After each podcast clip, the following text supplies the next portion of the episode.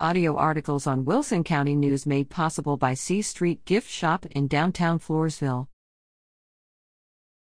Stay abed or at work stew. This is an easy old recipe that I've used to great success. It is a recipe from the I Hate to Cook book by Peg Bracken. Perhaps it's time I try it again, though I doubt I will stay abed. I could put it on while I go to the office. Stay ab stew. 5 to 6 servings, Mix these ingredients in a casserole dish that has a tight lid. 2 pounds beef stew meat, cubed. 1 can of little tiny peas. 1 c. Sliced carrots. 2 chopped onions. 1 teaspoon salt, dash of pepper.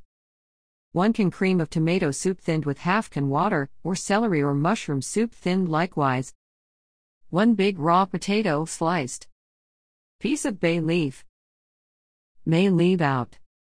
Put the lid on and put the casserole in a 275 degree oven.